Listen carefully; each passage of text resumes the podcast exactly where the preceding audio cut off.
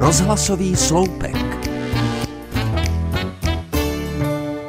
Je zvláštní, jak se kolem vás najednou rozhostí ticho a klid, když uprostřed pokoje nahlas a zřetelně prohlásíte, že by měl někdo vynést koš.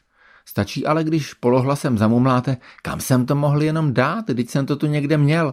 A najednou to vypadá, jako by se celý vesmír přidal na vaši stranu. Ze všech koutů se vyrojí pomocníčci, ochotní přiložit ruku k dílu a převrátit váš svět vzhůru nohama. Kde jsi to měl naposledy? Ptá se vás žena s výrazem, k němuž není těžké si domyslet dýmku a housle. No tady, odpovíte o ním sebejistým tónem, který používáte jen ve chvílích, kdy jste opravdu bezradní. A víte přitom, že bude následovat křížový výslech, nevěřícné vrtění hlavou a oči v sloup.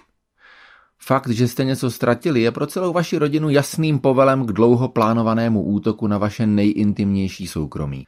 Můžete jen zoufale přihlížet, jak vám žena v zápalu pátrání šacuje šuplíky, krabice a kapsy a děti vám s archeologickým zápalem prohrabávají tašku a peněženku. Vrcholem všeho je, když vám pak v polici přeskládají drahocenou sbírku angličáků, které se od jak živa nikdo nesmí ani dotknout. Ani v práci to není jinak. Stačí, když se jen zatváříte, jako byste něco hledali. A celý pracovní kolektiv se okamžitě promění v kompletní vyšetřovací tým, přestože všichni měli být už půl hodiny na poradě. Když je pátrání v nejlepším a zdá se, že hůř už být nemůže, otevřou se dveře a vstoupí váš rozzuřený šéf. Když ale vidí, jak se vaši kolegové slastně přehrabují ve vašich zásuvkách, zeptá se jen, co hledáme? A o dvě vteřiny později už s výrazem komisaře Megreta odsunuje od stěny kopírku.